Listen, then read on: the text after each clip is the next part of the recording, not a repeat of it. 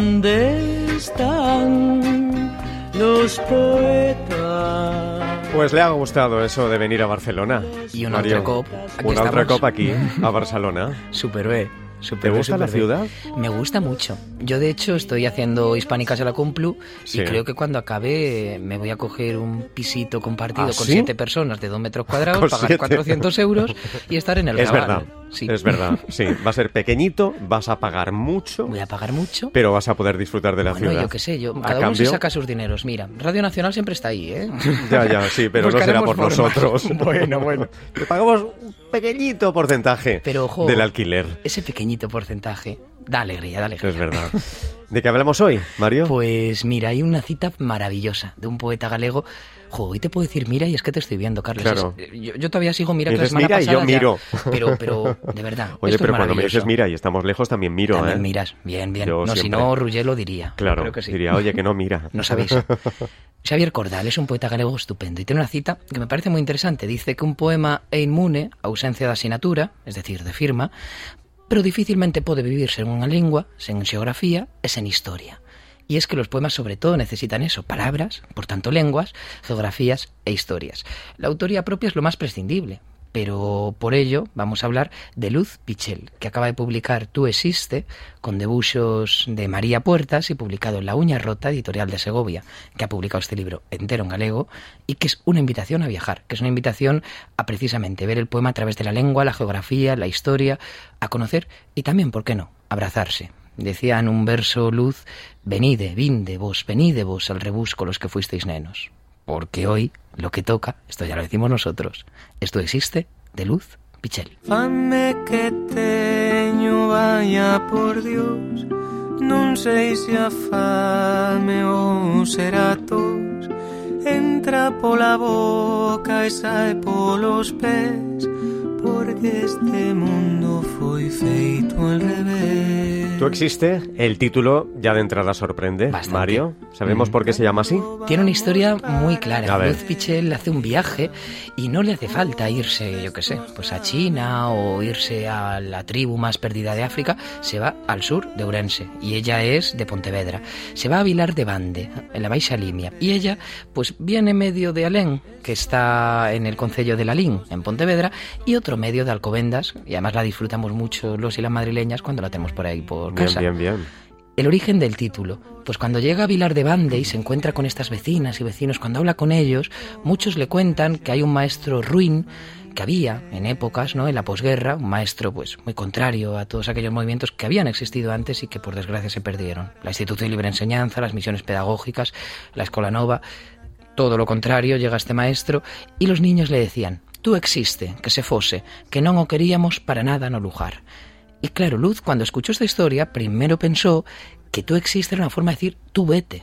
Porque claro, existir es ex ire. En el catalán de Valencia, por Sí, sí, ejemplo. la. Que es la- ixir, la la eixida, salida, sí. Cuando llegas al ave de Alacant, es ahí la eixida La y la... sí. Claro, pues se pensaba que era esto y era como una manera preciosa de entender que la existencia tiene que ver con alejarse de algo, que hay un vínculo entre la identidad y la lejanía y que solo estar lejos de unas cosas nos otorga identidad y nos otorga existencia. ¿Qué es lo que pasó? Que continuó hablando con estas y estos vecinos y se descubrió que en realidad no venía exactamente de ahí. Luz lo cuenta en un poema y dice, non lle dicían tú existe ao maestro ruin, dicíanlle tú es iste. Tú eres este, en castellano, o santero, es igualito caíl, falso traidor amigo de a pela rapaces como santero ao seu cabalo. Y esto que sería un error y que cualquiera, cualquiera se hubiera dado contra un muro y hubiera dicho tengo el título del libro y ahora no lo tengo porque es un... y- Porque ya no tiene sentido. pues Luz Pichel ha cogido y ha dicho, no, no, no, esta es la gracia que tiene el título, si ya me gustaba la posibilidad de que la existencia fuese una forma de irse, ahora me gusta más, porque escribe en el poemario que a veces un error puede iluminar un título o un texto. Y es que hay un ensalzamiento del error en toda la obra de Luz Pichel, quizá porque en gallego a las erratas se las llama grallas, y grallas son grajas, es decir, son pájaros, y como cualquier pájaro el error es capaz de volar, de llevar el poema a otros lugares. Leemos uno de los primeros poemas.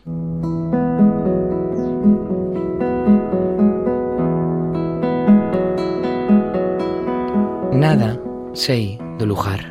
Nada das vosas fontes, das festas, de como facedes as filloas. Teño medo de poner a niña, a cabeciña, a maquinar a beira da vosa. Non me quero meter onde non caiba. Quero rir con vos. Non quero ser unha bella desaborida. Como lle chamades ao manguito? A bica é a mesma que o manguito? Faise de millo ou de trigo? O sacho, o lejón, o xugo das vacas? Como se chaman en Vilar os apeiros? Como dicides aí pranar as patacas? Cando se xuntan varias memorias, pode pasar algo bonito un estalo de luces no aire, algo así, como nas festas. ¿Y qué frutos da ese encuentro, Mario? Pues da unos frutos maravillosos y literalmente frutos, porque Luz piensa en Alén, piensa en su aldea, que por cierto en castellano significa el más allá. Lo que está Alén es lo que está. Ella Es vive en el más allá literalmente. Sí, sí, sí. Y piensa en ello y se encuentra pues que necesita cerezas. Y necesita que el fruto sean cerezas, porque Alén está cargado y hai cirdeiras por todos lados, y dice en su poemario, se non queredes que vaya, non vou, pero sería bonito abeirar as cabezas de todos encima dunha cesta de cireixas. Hai cireixas aí? Non dou imaginado unha aldea sen cireixas. El libro es precioso porque es que Luz se va preguntando las cosas, va cometiendo errores, va diciendo, lo hace todo dentro del texto, ¿no? O sea, eso que cualquier escritor hace fuera y luego dice, bueno, corrijo y no, no, no, o sea, eso de corregir y de separar, nada, está todo. Incluso la pregunta de repente de, oye, pero ¿tenéis cerezas o no tenéis? Y es que Carmen Martín Gaita hablaba de la teoría de las cerezas y decía que la literatura son cerezas que van creciendo unas al lado de otras y que necesitan ramitas para ir germinando, para ir siendo, ¿no? Y también nos dio la cereza, por ejemplo, Le Temps de Seguis, que era la canción que se cantaba en la comuna de la Revolución Francesa. Pues con todo ello, Luz establece una relación muy especial con las vecinas, con los vecinos de este libro. Por ejemplo, hablando de abejas, vemos, ¿no?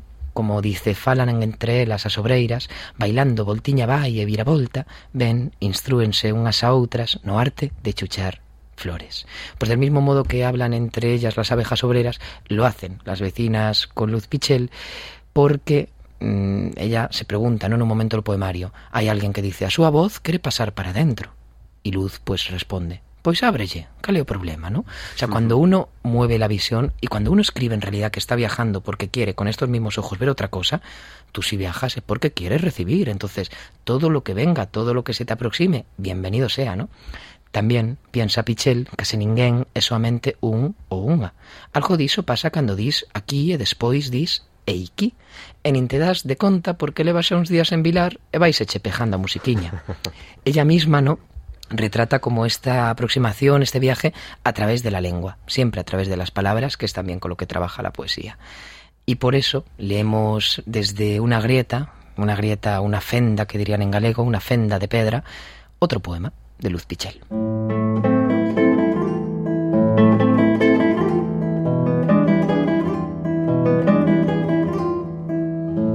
Esta é a historia da nena que lle pediron unha culler e deuna. Pedíronlle unha taza de caldo e deuno. Pedíronlle unha palabra e deuna. Unha boneca de ganchillo que la fixera coas súas maus, un sachiño, unha cunca, un cesto despois. Ríronse dela, porque o dera todo. E a mamá veu e castigouna por falta de sentido. Meteuna na hucha das favas e por fin xa tiña onde pasar o tempo, tranquila, sen que ninguén lle pedise os zapatos que os precisaba para emigrar para Caracas. Para emigrar para Caracas. Este es un poema, claro, que hace referencia a la inmigración, que siempre ha tocado muy de cerca a Galicia.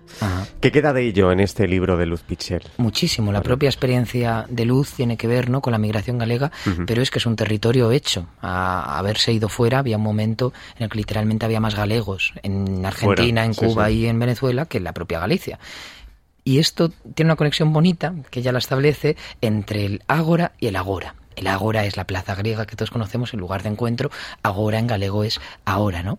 Y es que Luz hace que la hora sea una plaza, es decir, que sea un sitio desde donde hablar y que temas como la migración, que también sigue afectando al territorio galego y donde también pues hay que marchar más de una vez, ahora en vez de en barco en avión, que están en el agora, pues pasan a ser el tiempo presente. Es decir, lo que se habla es del presente.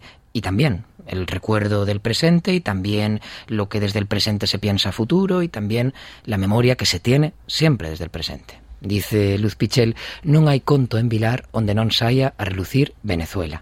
Y es que, claro, es una sociedad, la galega, que en los años 50 y 60 tuvo que padecer ese, ese exilio casi a mayores, en el que la mayoría tiraron para afuera, como las abejas obreras de antes. En este caso, dice en otro verso Luz Pichel, xuntanse as abellas a borbotar como fan as fillas da migración. O seu zunido soa a reconforto, a promesa.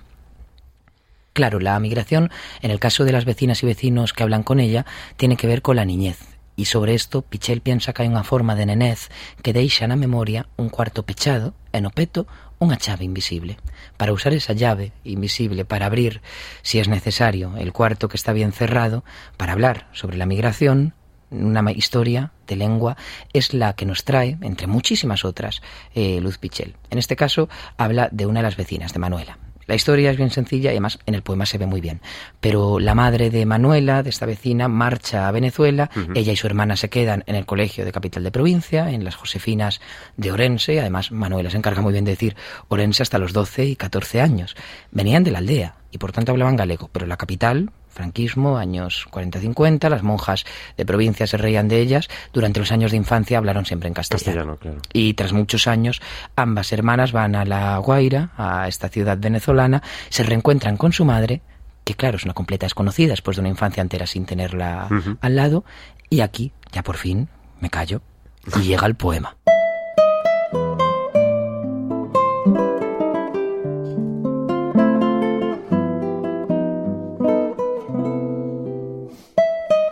En La Guaira, en el aeropuerto, tuvimos que esperar mucho tiempo en una sala, las dos hermanitas, porque no llevábamos certificado de vacunación. Detrás de aquella cristalera, una señora nos miraba y daba golpecitos en los cristales. Entonces mi hermanita me tiró de la chaqueta y dijo, esa señora está loca. Cuando al fin salimos, resultó que aquella señora era nuestra madre. ¿Y tú por qué no falas jalejo, Manuela? Seguro que os sabes falar. Tantos se riron de nós no colexio das Josefinas de Orense porque falábamos mal o castelán que xurei que nunca máis falaría galego. Pero ben ves que sei falar, claro que sí. Así se explicou a muller que aínda leva dentro da cabeza unha nena dorida que pode con ela. Hai moitas maneiras de sentirse en familia. Con Manuela volvinme a sentir na miña casa. As feridas lingüísticas contra unha criatura cicatrizan mal. Supongo que el habla de la aldea para una poeta como Luz Pichel sería muy interesante. Lo es, el habla, la lengua, el idioma. No, dice en un momento, de hecho, alrededor de esto, veño dun espazo-tempo onde andaban escasos os beixos, que aquí chamamos bicos, en outros lados beixos e aínda ósculos, beixiños ya viría dun amor portugués. Claro, es un momento este el de Vilar que está muy al sur de Urense, que se confunde la frontera, que tenemos el portugués, que tenemos el galego, que tenemos el galego de allí, el galego normativo y el castellano. Entonces todo esto confluye. Para una poeta eso es una maravilla. Hay muchos versos referenciando el uso de la lengua. Por ejemplo, decides luto Y es porque Luz ya tiene un trabajo hecho muy interesante eh, sobre el castrapo, que es la lengua galega que se habló durante el franquismo cuando no se aprendía, cuando no había una estructura, cuando no había una normalización lingüística, y es el galego que tiene la mayoría de la gente y el habla popular. Y un galego que a veces está muy denostado por una visión más normativa, pero que en realidad es el mayoritario, digamos, sobre todo en las aldeas o en espacios más rurales. Dice Luz Pichel que todo o mundo respetou sempre as jaliñas, eu sinto que se digo respectou, estoulle faltando ao respeto a alguén, incluso a mí mesma. Entonces, ella misma muestra esa necesidad, ¿no? Entre la lengua oficial galega que respectou y lo que le pide el cuerpo a ella que es respetou. Porque a las jaliñas hay que respetarlas y hay que hacerlo bien. Pero de todas formas, aunque tiene esta visión tan grande, hay un verso que es maravilloso y que nos enseña un poco por dónde van los tiros. Dice, non teño visto vacas en Vilar, faíseme tan raro. Y parece que contesta otra voz, diciendo, será que non miraches ben. Aunque hay una visión muy grande, aunque está la voz de la otra, aunque está la veciñanza, aunque está ese lugar de mezcla de lenguas, de fronteras, de... La visión siempre se asienta en el inconformismo. Luz podría contar todo lo que está viendo, pero sin embargo se dedica a pensar, jo, no teño visto vacas en Vilar. O sea, todavía hay que observar más, siempre hay que ver un poco más allá. Y por eso recitamos otro poema de Luz Pichel.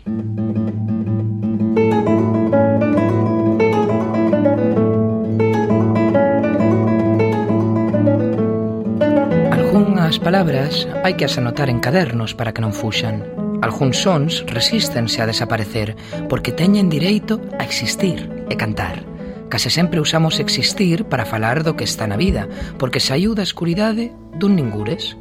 Ata as galiñas son quen de mirar por encima do ombreiro unhas a outras. Mira esa do halo.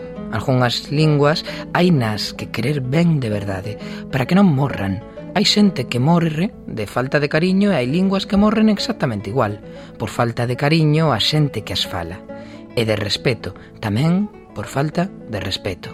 Tamén, tamén. Coñécense sons que jardan moita historia na caligrafía amarela dos agros. E con que nos despedimos, Mario? Pois nos despedimos pensando en toda aquella cosa que hai que respetar, que hai que abrazar, en aquello que necesitamos querer, ¿no?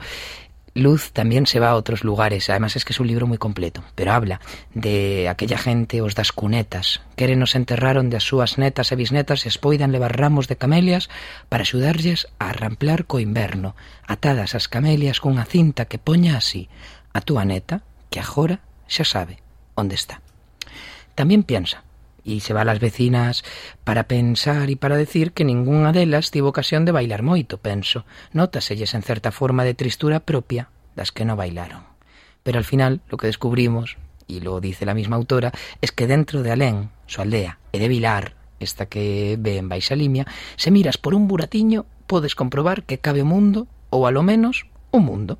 Pues en ese mundo que nos hemos metido, atendiendo a la belleza de los proyectos, nos vamos a despedir con el último poema del propio poemario, porque si es importante la visión, es importante tener a los otros, Luz lo explicita y recuerda en los últimos versos el nombre de todas y todos los vecinos de Vilar, aquellas y aquellos que duermen no centeo, como diría Rosalía de Castro.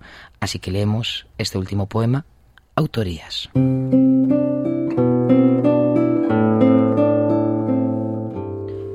Camila de Benito. Maruja de Clementina, Marisa de Ricardo, Elvira de Pequerrucha do Pelele, dos Fogeteiros, Manuela dos Nerios, Rosa da Aira, Rosa de Campanta, dos Vinculeiros, a Campanta, que tamén era Rosa. O tío Antonio de Miau, o Benito de Camila, o dos Cortizos, José do Rejo, Paco de Elvira, María Luisa a Portuguesa, María del Carmen do Penedal da Laxe, Ángela de Maruja ou Ángela de Ramón, Mateo da Casa de Pozo, Mario de Rosa, Ramón de Maruja e tamén de Angelita, Benita do Pozo dos Carrizos dos Herdeiros. Ita do Reiniño e dos Castañolas, Manolo de Benita dos Contos e de Gerarda, Manolo de Rogelia, Emilio da Asociación, Manolo de Sergio, Pepita do Narciso de Lueda, Pepita de Cesario, Maruja do Carrabuelo, María do Vito, Ximena dos Retratistas, Lucita de Pichel. Qué bonito. Sí. Me ha encantado. Y... Un reconocimiento además a todos los vecinos. Bueno, ¿eh? bueno, y Ogallá estén escoltando, estén, estén escoitando esta noche. Yo se lo voy a decir a Luz y a lo mejor, díselo. pues mira, estamos un poquito en Vilar tú y yo claro también. Que sí, hoy. pues un beso muy fuerte a todos. Exacto. Mario, hasta la semana que viene. Adiós. Adiós.